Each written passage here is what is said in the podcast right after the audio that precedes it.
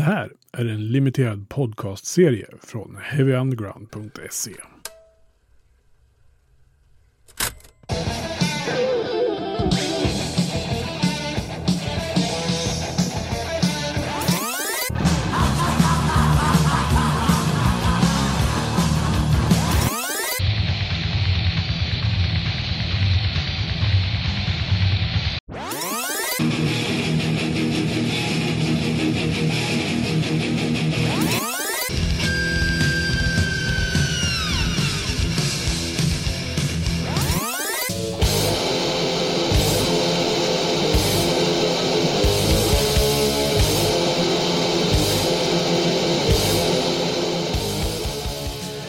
I det här avsnittet av Stage Dive to Hell möter ni två band som kanske inte blev jättestora.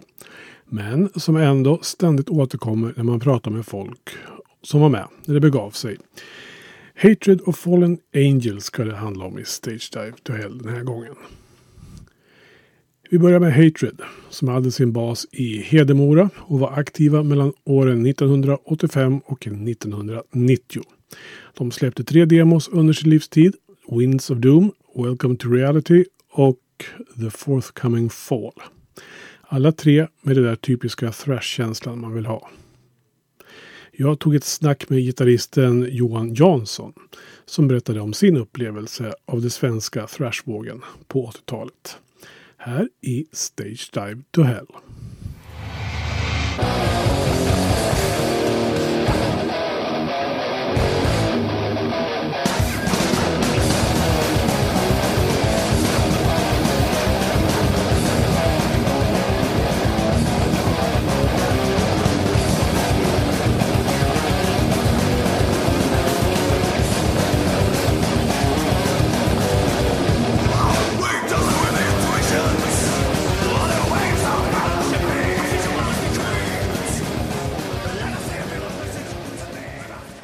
Johan Jansson, du är varmt välkommen till Heavy Undergrounds podcast om svensk thrash metal.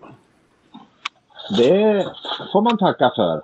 Trevligt, trevligt. Trevligt. Du, du har ju ett förflutet i ett band från Hedemora som heter Hatred.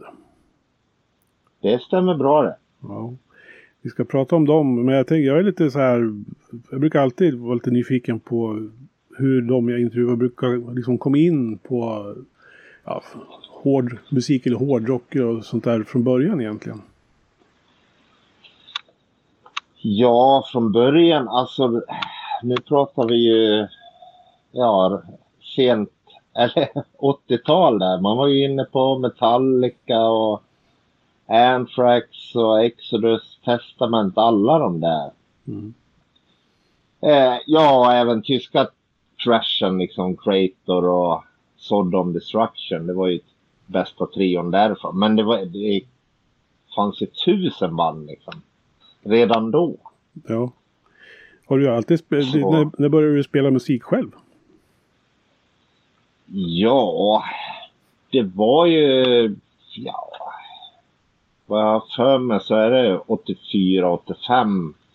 Man började lira gitarr och ja, hade väl något hårdrocksband på fritidsgården. Körde covers och lite egna låtar. Men det var ju lite mer softare. Docken och Rap och Mr Crew och W.A.S.P. Ja. Alla den hårdrocken så att säga. En klassisk... Sen kom ju Trashen. Ja. Bland annat. Precis. Men, liksom, vad var det som ska vi säga, attraherade i thrash metal? Ja, det gick ju snabbt allting blev ju bara snabbare och snabbare. Så ja, men från hårdrock så bara, åh fy fan. Ja men man tyckte ju Metallica var så jävla snabba. Mm. När man hörde, ja, Kill Em All. Redan den, man hade ju inte hört något snabbare. Ja men alla kom ju då. Och så var det ju Venom och ja men det kom ju så mycket överallt. Det var ju liksom att det gick fort. Och att det var skitbra musik. Vad är det med den där hastigheten? Det, det säger ju de flesta jag pratar med att liksom, hon letar alltid efter det som går fort. ja, det var ju så. Man bara, åh, fan. Man blev ju helt när kom något nytt band som kunde spela ännu snabbare till exempel. Eller råare eller... Ja. Som sagt, jag är, det är inte bara hårdrocken. Jag är även gamla 77-punken med mig. Liksom Sex Pistols och Champs 69. Jag hade en kusin från eh, Sala, eller han bodde i Västerås. Jag såg att du var från Västerås. Jajamän. eh, han introducerade mig både 77-punk och ja, Metallica och lite sånt där. Ja, och även folk härifrån. Liksom så sätt då. Men eh, nej, men det snabba liksom. Man ville ju... Man tyckte det var helt otroligt. Kan man spela så snabbt? Ja. Härifrån, vad är det? Ja. Vi, då pratar vi, vi pratar Hedemora här nu, eller? Ja, jag bor i Avesta, ja. De Ja. andra var från Hedemora. Ah, I Hatebread, så att Ja. säga. Jo. så hur var, hur var det att vara hårdrockare i Avesta på den tiden? Ja, det var väl bra. Man hade väl någon klasskompis som eh, diggade hårdrock. Eller vi var väl några stycken. Vissa gillade synt och så var det de som var svartrockare och ja, vanliga popsnören. Det var ju den genre, de genrerna på den tiden. Mm. så att säga. Men ja, här var det hårdrock och lite gammal punk typ. Är det bara jag eller är alltså, den typen av musik, alltså hårdrock och punk och sådär, är det lite så här bruksmiljömusik på något sätt? Jag vet inte. Nej? Jag har ingen aning. Nej? Det är det man är uppvuxen med men men det kanske är. Det kanske stämmer. Mm. Men, Hatred. Ehm, du var ju inte med från början, men du kanske kan liksom dra bandets historia lite grann. Eh, ja, från min sida sett så var det så här. Jag, ja som sagt, jag höll på med ja, någon hårdrocksband. Vi släppte ju aldrig. Vi repade och lite grann sådär. Och sen hade jag startat ett li, lite hårdare band som, då hade man ju hört Slayer. Så vi, fan hette vi? Mortality eller någonting. Och vi hade typ bara två låtar. Men eh, sen var det en... Ja, alltså vi repade ju på en fritidsgård. Och ja, som var kommunal då. Och så var det... Eh, ja, hur ska man förklara det? Det var här i Domhagsskolan. Så var det som ett projekt. Alltså det, det var en massa band härifrån. Och eh, alla skulle ju göra någon låt och så skulle det bli på en LP-skiva liksom. Vi blev aldrig med men eh, hur som helst, det var som ett projekt. Skitsamma, men under där och det var en helg. Så det var sångaren i Hatred med hans tjej härifrån Avesta som jag känner. Jag kände inte han då. Men han var ju liksom fan spandexbyxor och långt hår och patronbälte. De var och kollade liksom när vi repade liksom i Domhagen. Det var replokal, de hade fixat replokaler Mm. överallt. Då. Det kanske var tio band. Ja, eller något. Sen på kvällen på, då var det ju någonting i Folkets park. Jag kommer inte ihåg vad det var. Men då träffade jag dem. Och han eh, kom fram till mig och bara, ja vi skulle behöva en gitarrist i Hatred liksom. Ja, för jag hade sett honom på stan innan så här ibland. Det var, ha vad är det för band? Ja, de spelar Trash och bla bla bla. Ja, så han undrade om jag ville pröva för dem. Så, ja, ja, det är väl klart jag vill det liksom. Man tänkte. De, var, de är några år äldre. Han, sångarna är bara ett år äldre än mig, men de andra var, är några år äldre. Så man bara, oh, klart man ju det. Man var ju skitnervös. Nej, så på den vägen var det. Så jag var dit och testade för dem sen någon vecka efter då. Ja, sen blev jag med. Mm. De hade kickat deras andra gitarrist Jan Björke. Ja, de tyckte han drack så mycket folköl eller vad det var för någonting. Det var något man fick onda ögon när man träffade han sen. Jag kände inte han heller från början. Men ja. Skitsamma. Men det var så jag började med dem. Och då, då hade ju de bara släppt första demon. Eh, ja, och vilket år var det här då? Ja, var det Winds of Doom 87 va? Ja, exakt. Och sen, jag tror jag började 88 och de hade gjort någon tårta-demo. Och på den första var inte Jan Björke med heller. Det var det bara dåren som vi kallar han, Kenneth Wiklund på gitarr. Eh, så gjorde, hade de gjort en porta-demo med, ja, vad var det? Jag kollade kassetten idag, men om det var en sex, sju låtar. Det var, ja, lite nya låtar och sådär. Och sen, ja, jag började väl någon gång på sommaren 88 eller vad det var. Mm.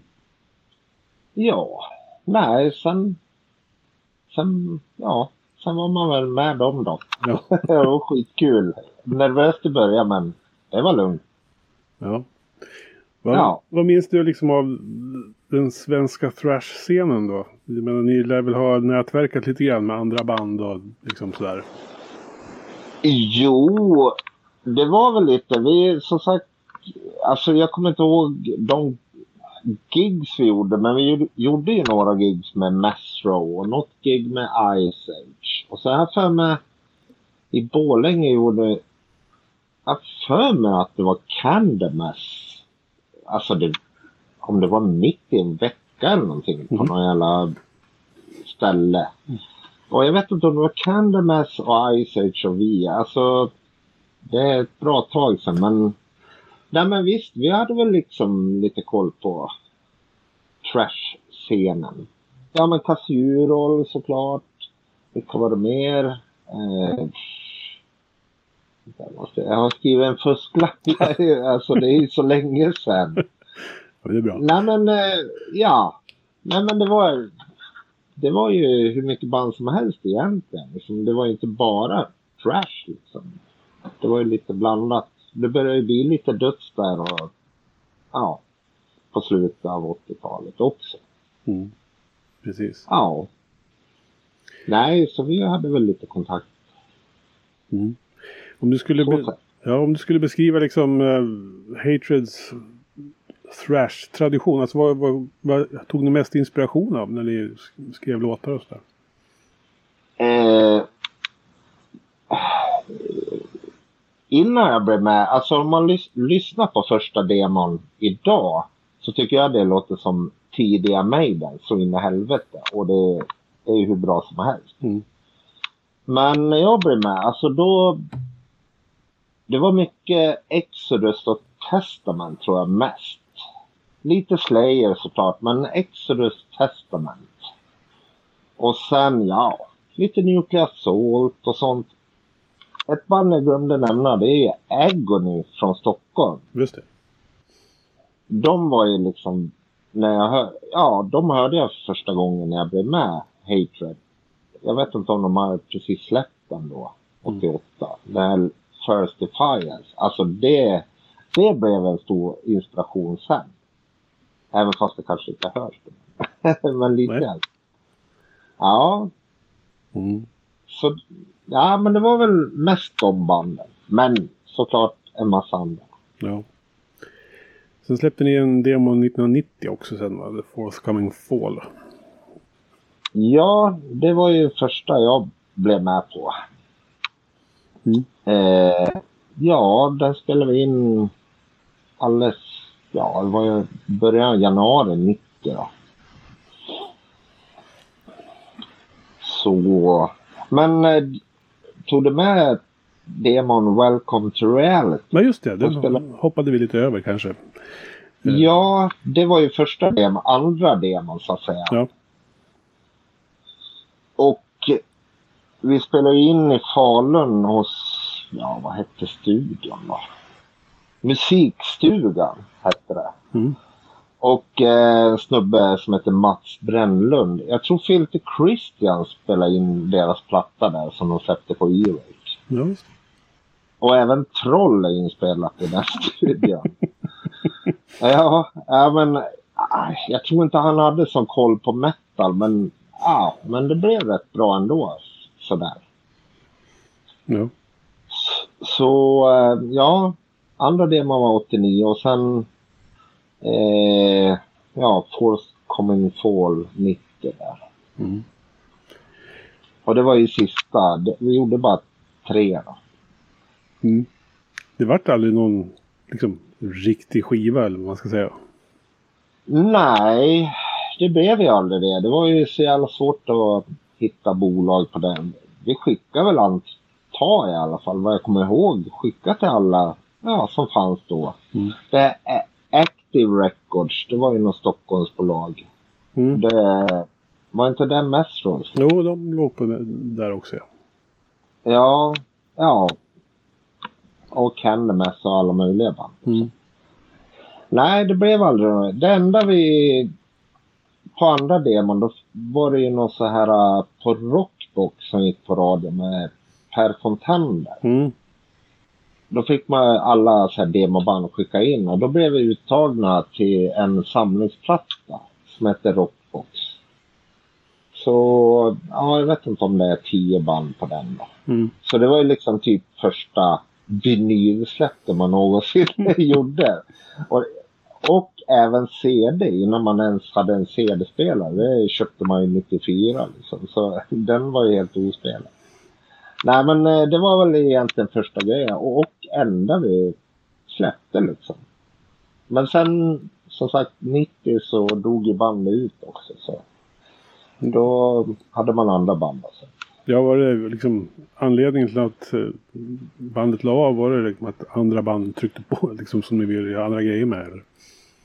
Ja, dels var det ju att sångaren Thomas Lundin, våra sista gig gjorde vi i Sandviken på eh, en festival som heter Backbite jag för mig den hette. Mm.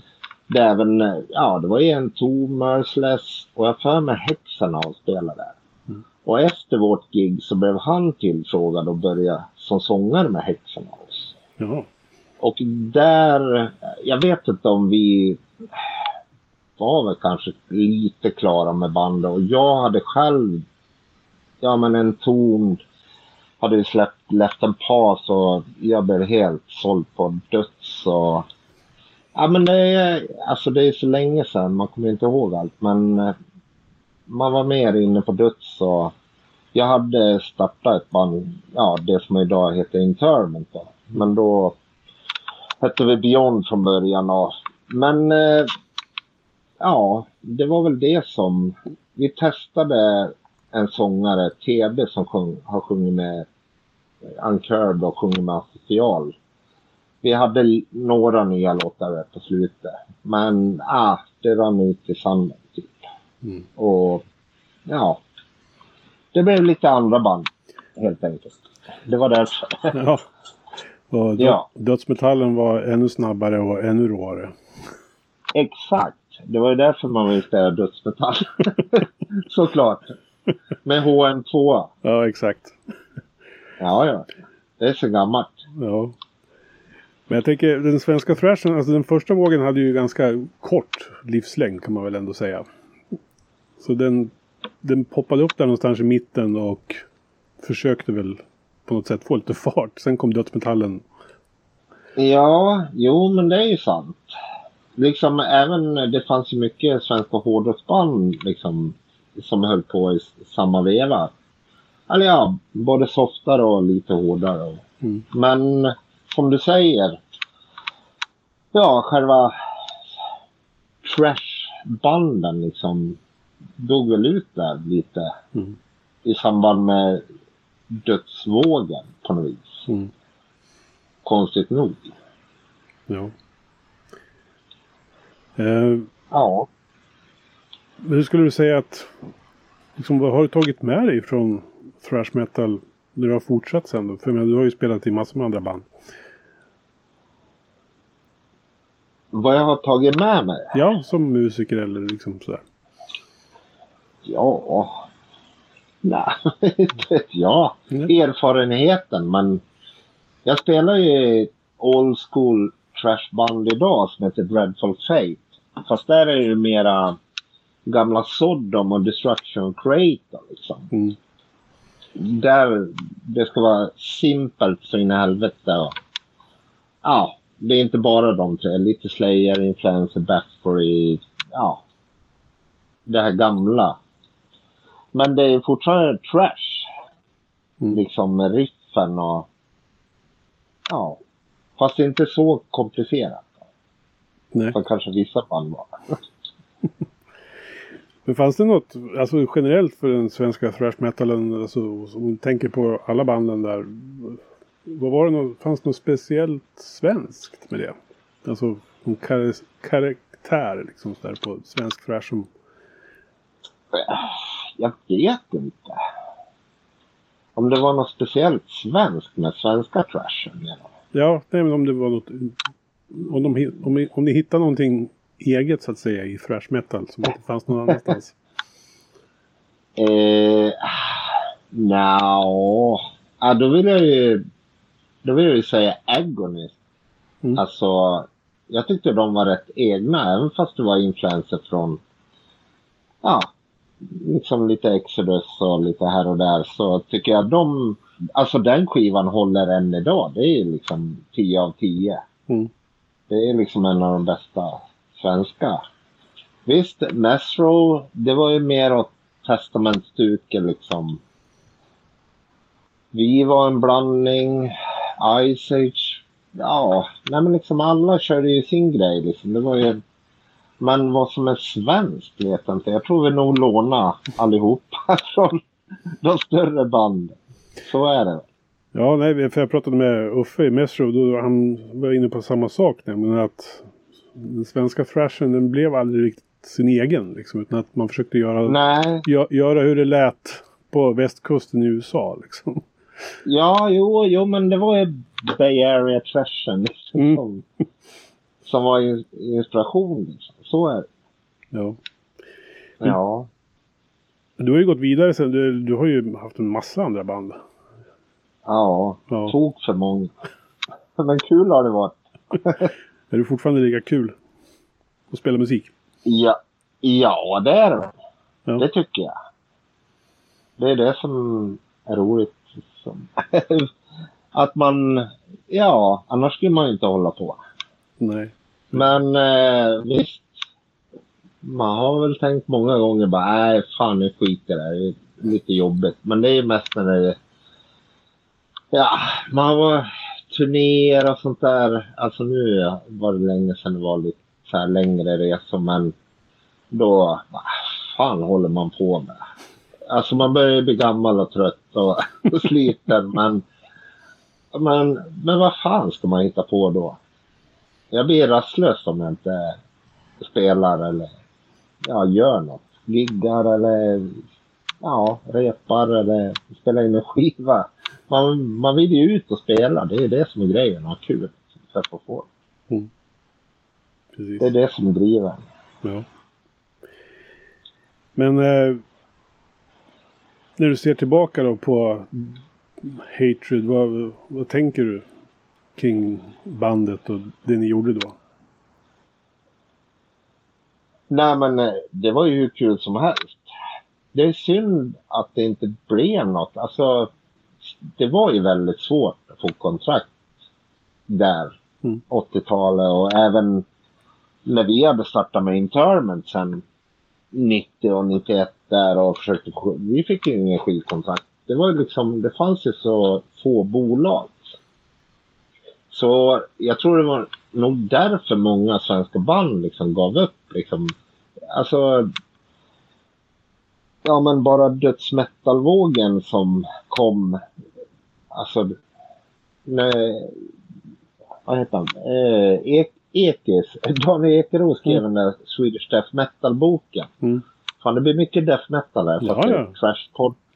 Nej men, då, det, det fanns ju liksom hur många band som helst. Mm. En massa som man inte hört talas om som hade släppt demos. Mm. Men ja, och så ska alla söka till samma bolag. Liksom. Det var ju bara vissa som fick. Mm.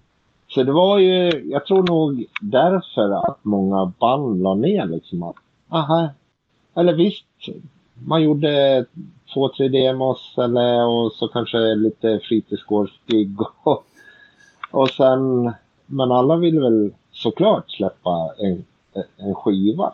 Mm. Så jag vet inte, jag, men jag tror att en av anledningarna är det. Men med Hatred liksom, vi, ja, vi skickade väl till de bolag som fanns och så blev det väl inga och, ja, och sen gick vissa vidare i bandet och ja, det var därför vi la ner i alla fall. Eh, alltså det är ju några som har varit på genom åren och velat släppa en, eh, ja, typ en demografiplatta, liksom CD och även vinyl. Men vi har så få material liksom. Man vill ju ha liksom alla texter och ja, det finns väl lite foton kvar. Vi har försökt råda ihop det där men det har, man ville ha liksom mycket material för att släppa. Mm. Ja, och sen, ja, alltså skulle det gå så skulle man ju vilja liksom göra en återförening om, den, om det gick liksom. Ja. Så det är inte det, men som sagt, alla har lite band hit och dit och ja, det är tid och, och sånt. Men om tillfället ges så är det, är det inte omöjligt om det skulle vara så? Nej, jag är inte det i alla fall. Vi har ju pratat genom åren så här. Ja, men jag har ju spelat ihop med vissa av medlemmarna. Mm. Gitarristen och basisten och, och även trummisen. Men ja, det är ju ett tag sedan. Men vi har ju fortfarande kontakt liksom. Mm. Och så sätt då. Men som sagt, nu får vi se om det blir någon demografiplatta åtminstone så fler kan föra. Men det är mycket folk som känner till oss och det är, det är kul. Fallen Angel kom från Örebro och återkommer ofta i diskussioner jag haft med andra band som ett av de bästa banden från den här tiden. Bandet släppte två demos, en split, en EP, en egenutgiven fullängdare och en kontrakterad fullängdare. Johan Bülow var sångare i bandet och här berättar han om sina minnen från den här tiden med svensk thrash metal.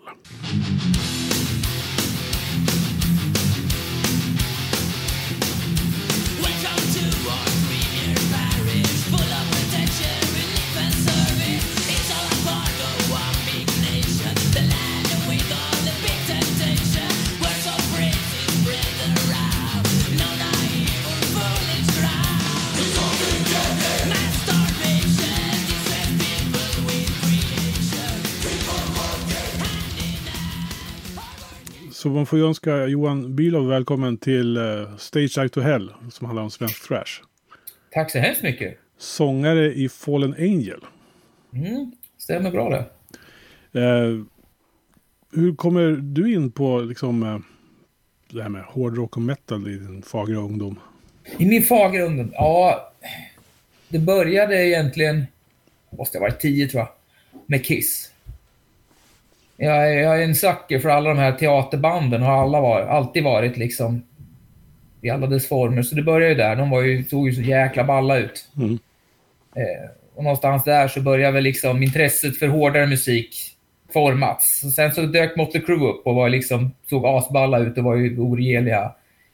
Och lite tuffare kanske musikaliskt. Och sen så, ja, därifrån kom Venom helt plötsligt. Och när jag liksom hade tagit det steget över åt det hållet, då var det ju kört. Sen så hittade jag alla de här ja, amerikanska thrashbanden och tyska och vad de nu var ifrån. Och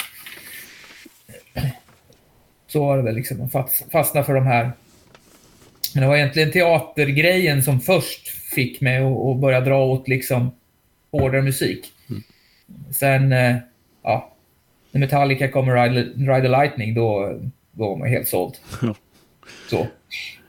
Ja, det brukar, det brukar väl vara så. Att just den där första Metallica-plattorna var liksom, då märker man att det händer någonting i ja. musiklivet här.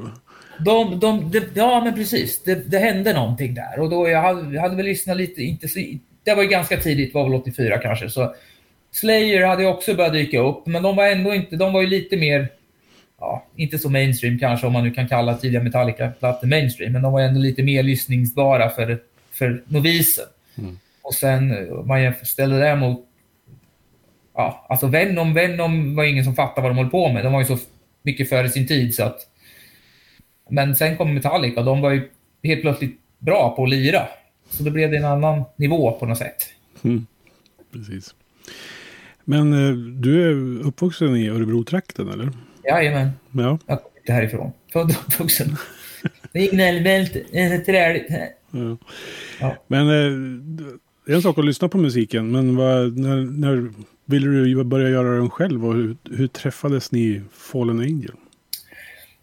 Ja, jag började spela...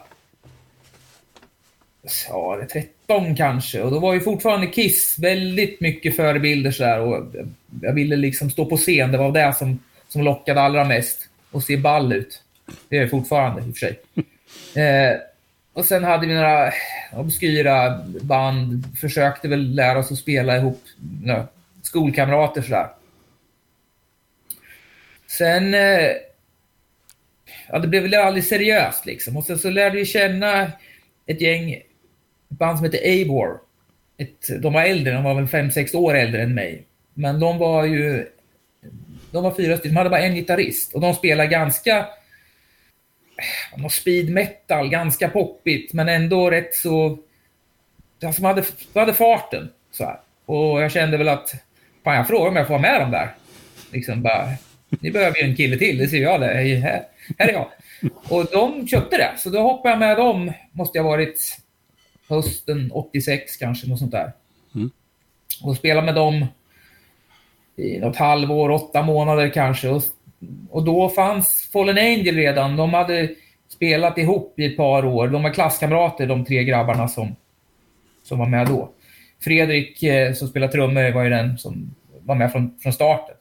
Och när vi då i Eibor kände att, eller jag hoppade väl av mer eller mindre för att det spårade ur med de andra. Så då, då gjorde jag samma sak igen. Då frågade jag Fallen Angel, för de var ett, ett tre, en trio då. Så frågade jag om jag kan jag få vara med här. Jag kan, jag kan sjunga också. Och då tyckte de det att det var okej. Okay. Och sen hoppade jag med där. Och då spelade vi ett gäng och sen så började det bytas ut lite folk där innan vi landade i den sättningen som vi gjorde skivan då med. Jocke och Matte som tillkom. Mm. Det här med att sjunga, hur upptäckte du att du var duktig på det? Ja, duktig ska jag väl inte säga. Jag tyckte att James Hetfield såg ball ut och jag ville också se ball ut. Det var väl mest det. Sen om det är bra eller inte, det, det får vi väl. Ja, jag tycker du har, när man lyssnar på Fallen Angels, jag tycker din röst, den sticker ut lite om man jämför med andra band. Alltså, på ett bra sätt. Jag, jag har ju ganska high-pitchad röst. Det mm. passar ju kanske inte skitbra egentligen i, den. Kanske ska ju vara lite mer botten, men... Det beror ju på. Ja. Ja, jag tycker det är sånt där man har lärt sig med åren. Så här. Man kommer på att ja, men, ja, det här kanske inte var riktigt klockrent. ja, men jag tycker ändå det, det ger en speciell smak åt musiken om man säger så. Ja. På ett bra sätt. Sen kan det väl kanske vara så, hade, man, hade vi fortsatt och man hade fått utvecklas och så där, då hade det kanske landat i något mm. helt annat. Ja. Men eh, det första jag har i min lilla research jag har gjort här som då fästs på band, eller eh, man kan säga. Eh, det är det som enligt webbsidorna jag letar på heter Demo 1988. Okej, okay. ja. Det kan stämma. Ja. Jag kom, vi gjorde, jag kommer inte riktigt ihåg. Vi gjorde väl åtminstone en demo innan den som vi döpte till Hangover. Som vi mm. fick hyfsad framgång med. Och, och, den var väl rätt så vissen, vill jag minnas. Den, jag kommer inte ihåg om vi gjorde två innan Hangover eller om det bara var en. Det... Ja, jag har bara hittat en i alla fall. Ja, det kan, det kan nog stämma. Ja. Och Hangover kan ha kommit 89 då, möjligen. Ja, det kan stämma det också. Ja. Vad kan man säga om det ni gjorde då? Ja. Vi höll väl på mycket och försökte lära oss att skriva låtar tror jag. Och jag jobbar väl rätt så mycket med att hitta en, ett sätt att sjunga på som, som skulle funka liksom till, till musiken. Man jag trevade lite i fortfarande Kiss och W.A.S.P. som ändå är rätt så mycket skönsång på något sätt. Mm. Och sen så någon vilja att vara tuff. Ja. Eller vad man ska säga. Så det var lite... Ja. Det hände, något, det hände rätt så mycket efter den sen. Med, med min sång vet jag hur man Mm. tuffade till det. Så. Men vad var, liksom, vad var de stora inspirationerna om vi tänker thrash-mässigt? Men det har alltid varit Metallica. Och, och, Mm. ja, Metallica och Halloween till viss del. Sådär, det var ju de som var hjältarna då. Anthrax börjar väl komma lite grann också, sådär, men inte alls på samma sätt. Inte- Åtminstone inte för mig. Jag tänker Örebro. ehm, om vi bara försöker sätta en liten lokal färg på det här också vad, i sammanhanget. Vad, eh, vad var det för sorts musikstad på den tiden? Ja, alltså det har ju varit väldigt mycket musik i Örebro. Jag har, alltså musikhögskolan har varit mycket band som har spelat. Och jag tror vi i Fallen Angel banade lite väg för det kom en himla massa sådana thrash death band efter oss. Och även sen punk med Millencolin och, och sådär. Men före oss så var det väl ganska mycket ja, men, 70-talsinspirerad hårdrock med Motherload eller ja, men, eh, Big Deal. Det var ett, de hade ju stor framgång med pop. liksom. Mm. Så. Mycket, mycket bra musiker. Väldigt duktiga musiker. Väldigt mycket, åtminstone de kretsarna som, som vi fanns lite i utkanten av. Här, det var ju musikerkretsar. Då var, där var det ju viktigt att vara liksom skicklig på sitt instrument. Det var mycket liksom snack om sånt. Och, som jag tyckte i och för sig var ganska fånigt. Jag har inte riktigt grejen då. Jag tyckte helheten var viktig. Men ja, just. Så var det väl mycket på den tiden. Nej, vi har ju hört intervjuer med både folk från Millencolin och från Nasum och sådär. Och de, de pratar och, har pratat om att de såg Fallen Angel på spelningar och sådär. Eh, så att ni verkar ha gjort ett avtryck ändå på andra. Ja, men det tror jag. Alltså, jag- vi fattar nog inte det då. Och jag har nog inte riktigt fattat än. Riktigt varför det skulle... Men det verkar ju faktiskt vara så. Men ni gjorde ju efter demokassetterna där då så dök det upp lite skivor. Mm. Mm. Den första vinylskivan vi gjorde, den, den gjordes av Medborgarskolan, gick in liksom med,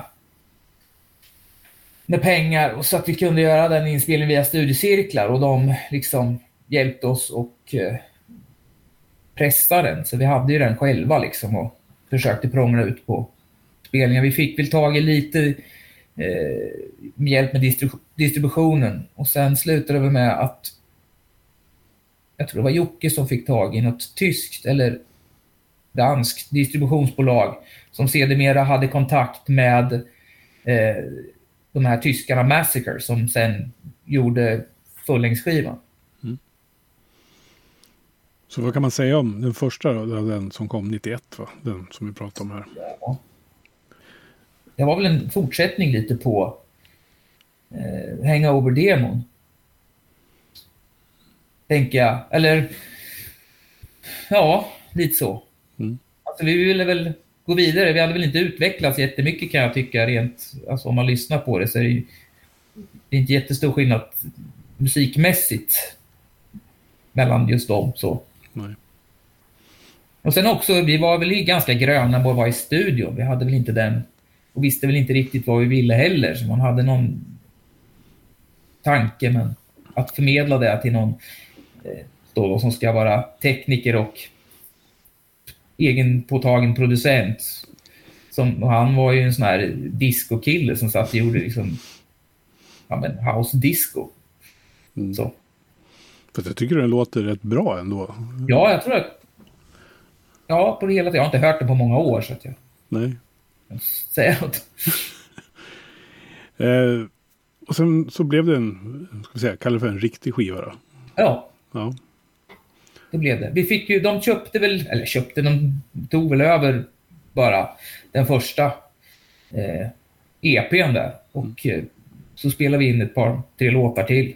Eller fyra, kommer inte ihåg. Mm. Vi spelade om en låt från, som jag tyckte inte höll måttet riktigt. Den här, den första låten. tror jag. Så vi gjorde en ny, ny tappning på. Ja. Och sen så la vi till några låtar, som sagt. Det var ju 92 den skivan kom. Ja, det kan nog stämma. Jag tror vi spelade in den på hösten 91 eller om det var tidigt på våren och sen så kom den väl ut sen. Ja, jag tänkte, alltså om man tänker på då thrash-scenen i Sverige, det är ju rätt sent. Det är sent. Det är Ja. väldigt sent. Vi fattar inte allt det där att vi hade blivit omkörda av alla Stockholm dödsband. Nej, för då hade ju dödsmetallen härjat i tre år. Det var väl Ja, och då var det ju väldigt, väldigt stort. Vi kände väl det någonstans där när vi gjorde det, sk första skivan, när vi skulle försöka liksom sälja den, att intresset var ju rätt så svalt när man kom ut på liksom, ja men, spelningar och sådär. Och på andra, det var ju hela demoscenen var ju mycket att man gick runt på konserter och på andras gig och sålde liksom och alla var intresserade. Men då kände man att okej, det var inte dödsmetall. Då var det så här, äh, kanske inte. Så ja, nej, vi, vi var liksom inte riktigt med i matchen där. Det var väl lite därför också säkert att det, det, det sprack sen. Att vi inte Mm. hittade liksom sätt att förnya oss på. Nej. Men om vi, om vi knyter tillbaka lite till de åren då innan. Eh, hur skulle du beskriva, men ni var väl ute och spelade och träffade andra band och sådär, men hur skulle du beskriva den svenska thrashen på den tiden? Var det en scen på något sätt? Ja, men det var det nog. Alltså, det tror jag. Alltså, det var ju de, de banden som gjorde sig namn, Mesro, Hexenhouse och de här, de såg man ju upp till för de, vi tyckte de var, ja men de var ju stora liksom i våra ögon. Candlemass och så där. Så. Visst, men det blev ju lite, man träffade på dem i princip på alla andra konserter så, här, så det blev ju ett litet ett gäng liksom. Man kände igen varandra, man snackade och man och så där. Så. Visst. Har du några roliga minnen från de här åren? Ja, jag har en del. Vi har ja, några viktiga sjöslag. Jag vet att vi spelade i, i Tierp. Eh, någon gång med Hexenhouse just. Och eh, ja, det gick väl lite för hett till om man säger i, i logen med det vi hade med oss att eh, dricka. Så att jag, vet att när Hexenhouse spelade så, så rusade jag över scenen och eh, jag tror jag kittlar, kittlar Mike Weed liksom i, i sidorna som han står och sjunger. Och sen så springer jag av. Och sen vet jag att de andra i bandet, de lurade upp mig och sa att jag hade liksom trampat ner hans byxor. Jag var ju helt förstörd över det där. Ja, det var en riktig cirkus. Och vi, på vägen till den här spelningen så hade fick, skar motorn på bussen vi hade lånat någonstans utanför Västerås tror jag det var. Och eh, vi var boxerade till en mack och står liksom och funderar på vad vi ska göra och helt en random kille som är inne på macken bara, ah, men jag kan köra er till Tierp. Så vi klämde in oss med alla grejer i hans lilla bil och sen så blev vi skjutsade till Tierp och sen så blev det det här cirkusen och ja, Ja. det var kul. Men har, har du några sådana här favoritskivor och band kanske med de andra då? Som, liksom som gjorde ett intryck på Ja, Metro tyckte jag alltid var... Jag tyckte de lät så himla mycket. Så det gillar jag. Mm. Eh, sen så, ja, jag, vet, jag kommer inte ihåg faktiskt. Hexenhouse tyckte jag alltid var väldigt kärva. De var inte, jag gillar lite när lite rakare så här. Mm. Mer liksom groove. De var bra, men det blev liksom inte riktigt... Och samma, eh, Tribulation var också väldigt bra, men också ganska sökiga sådär. Så att eh, de hade några låtar som jag verkligen gillade. Mm. Men de var, de var ju ganska nyskapande, tyckte jag. Men vad har, liksom, vad har den här tiden betytt för dig som person i livet? Ja, alltså man är ju... En metallskalle är man ju i själ och hjärta, även om man har breddat sin eh, musiksmak med åren. så. Och som vanligt så hittar ni länkar till demos och skivor med banden vi träffat i det här avsnittet. Eh, och det gör du i eh, informationen som finns tillsammans med avsnittet där du hittar det här. Det här har varit en podcast från heavyunderground.se. Jag som säger det heter Magnus Tannegren och jag hoppas att vi hörs igen.